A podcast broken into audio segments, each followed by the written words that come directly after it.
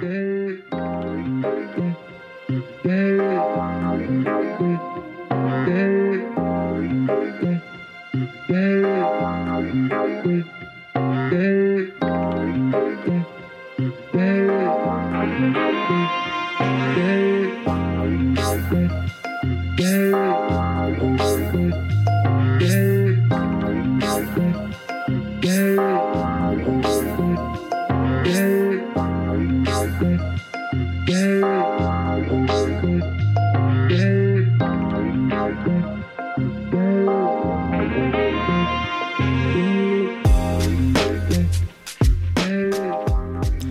morning, everyone.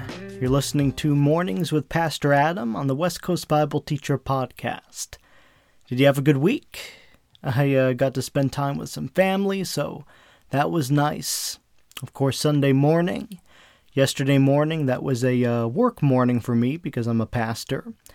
And uh, we had an incredibly busy morning at the church yesterday. I was uh, running back and forth. People needed uh, me here and there and everywhere, and but it's of course a joy. It's nothing but pleasure doing what I do. I love it. Last week at the church office, a female church leader and I we met with this gal who's been uh, experiencing suicidal thoughts. A number of years back, she had a bout with depression and uh, caused her actually to attempt suicide. But by the grace of God, she survived that attempt. A number of years later now, she's experiencing depression again. Uh, she's been having those thoughts which, you know, ask the question over and over in her mind Is life worth living? Is it worth getting up every day and facing the difficulties that we all got to face on a regular basis? And then these thoughts have expanded in her mind, she told us to the point where she's hearing a voice almost telling her that, you know, she's uh, really not saved and that God doesn't care about her and, you know, all these types of things. Now, this fellow staff member and I, we spent quite a while talking with her. We first listened to her story for a while, and we shared some scripture with her, of course. we gave her counsel to the best of our ability, with the Holy Spirit guiding, guiding us along the way. But hearing the details of her story gave me the opportunity then to share my own testimony with her. And I was able to share my own experience years ago, where I battled the same type of thing a heavy duty depression, where I was getting these intense, intrusive thoughts coming into my head. That was a very difficult time in my life.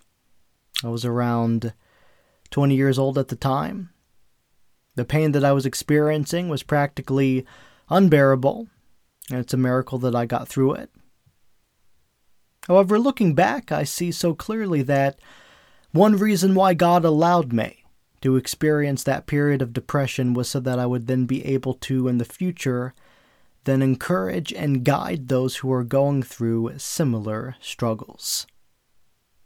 2 Corinthians 1 3 through 4. Praise be to the God and Father of our Lord Jesus Christ, the Father of compassion and the God of all comfort, who comforts us in all our troubles, so that we can comfort those in any trouble with the comfort we, re- we ourselves receive from God.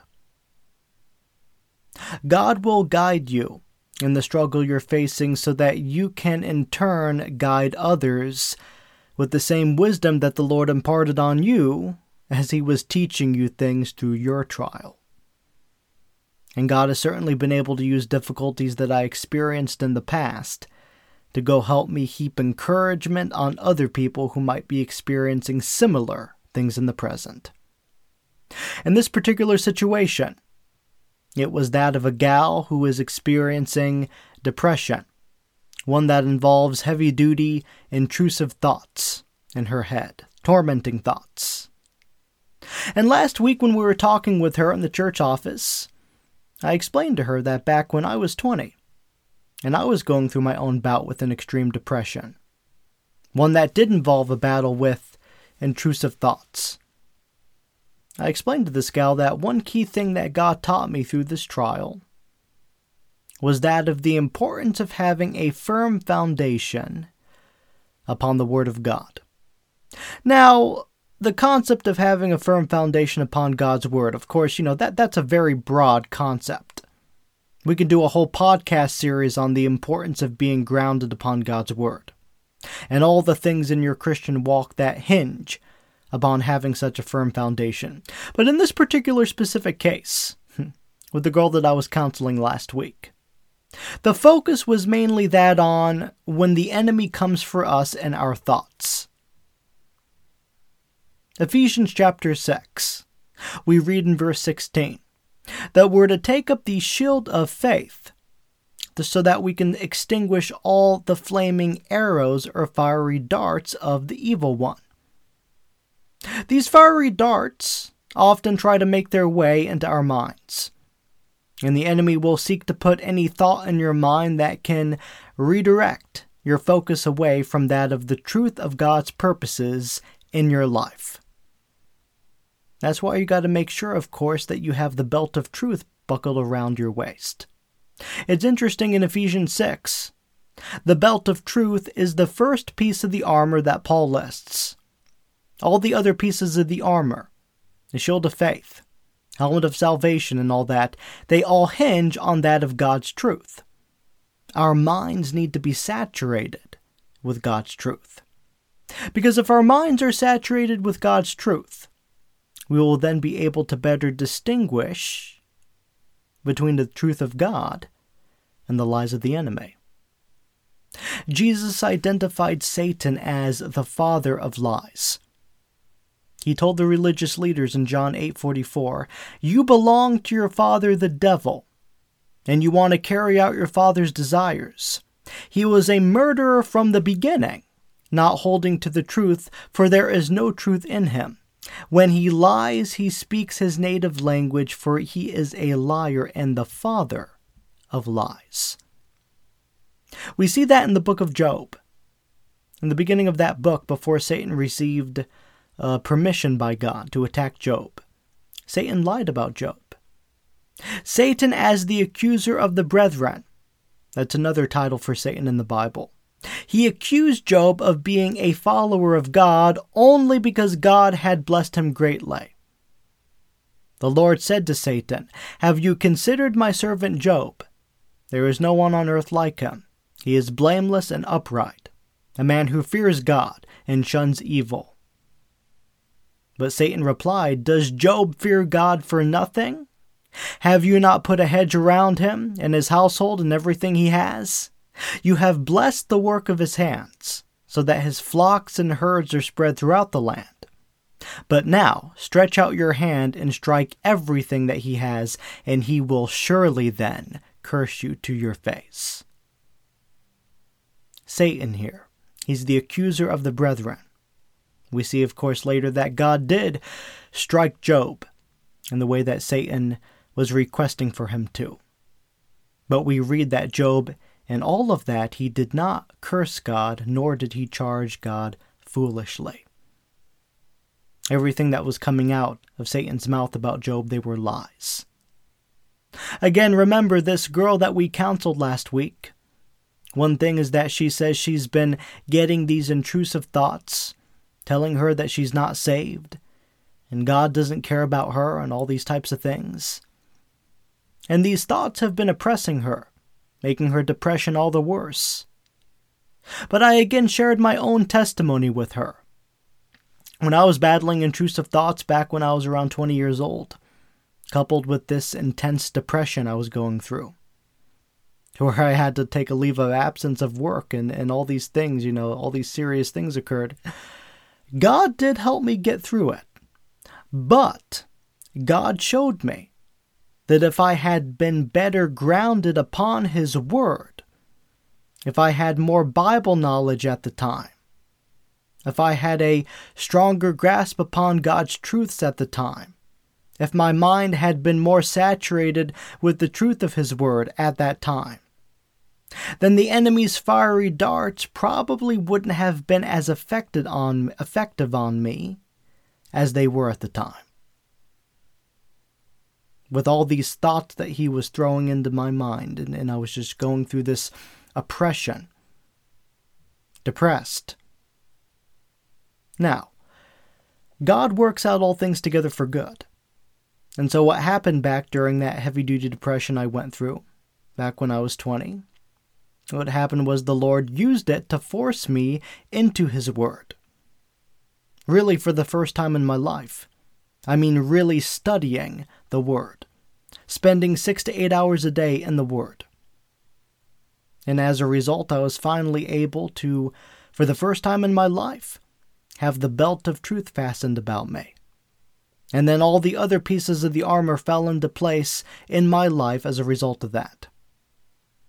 Since then, sure, the enemy has tried at times to bring back his fiery darts, you know, to attack me. But you see, he can't get to me with that anymore because I'm better able to resist him. Because I've been saturated with God's truth. James 4 7 through 10. Submit yourselves therefore to God. Resist the devil, and he will flee from you. Draw near to God, and he will draw near to you. Cleanse your hands, you sinners, and purify your hearts, you double minded. Be afflicted, and mourn, and weep. Let your laughter be turned to mourning, and your joy to heaviness. Humble yourselves in the sight of the Lord, and then he shall lift you up. You see, before my trial at the age of 20, I never did any of that. I wasn't fully submitted to the Lord. I wasn't filled with the Spirit. I didn't have God's truth fully fastened around my waist like a belt at all times. And so I was more susceptible to the enemy's attacks when he came for my thoughts. But you see, believers who get those thoughts need to recognize what they are. They're lies. They're lies from the enemy. And if you truly have your mind saturated with God's truth, then you'll better be able to identify those lies a mile away. And you'll be able to shake them off more easily when they come into your mind. Because if you spent lots of time in the Word, then you'll have a huge collection of scriptures that are serving as a shield against those lies. And you'll be able to throw scriptures back at the enemy when, he's, when he throws these thoughts into your head. For instance, you start to get anxious about your life situation. Whatever's happening, where things are going in your life, you know, and then hypotheticals come into your mind, considering, you know, recent difficulties, you know, circumstances that you're experiencing. But instead of hyper focusing then on these anxious thoughts, you can simply quote scripture no, no, be anxious for nothing. But in everything by prayer and supplication with thanksgiving, let your requests be made known unto God, and the peace of God, which surpasses all understanding, will guard your hearts and minds through Christ Jesus.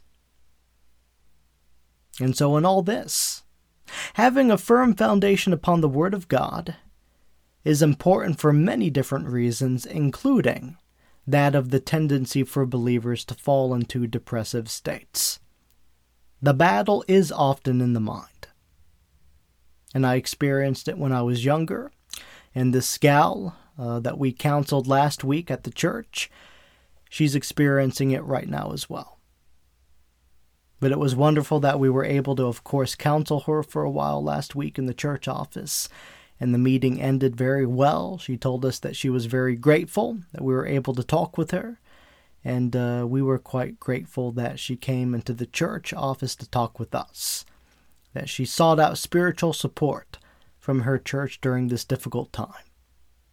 So let today's podcast be an encouragement for you to live the rest of the week with your mind saturated in God's Word in order to protect against intrusive and depressive thoughts that often can come into our mind from the enemy, to distract us to take our focus off of God's purposes for us in our lives and to put our focus on things that really don't matter and things that, again, often aren't even true. Look at how awful your life is. You know, the enemy's telling you, you know, look, look at this. And in reality, there's so much as a believer for you to be thankful for. There's so much that you have. But again, these are just all lies from the enemy telling you that your life isn't good, your life isn't this, your life isn't that.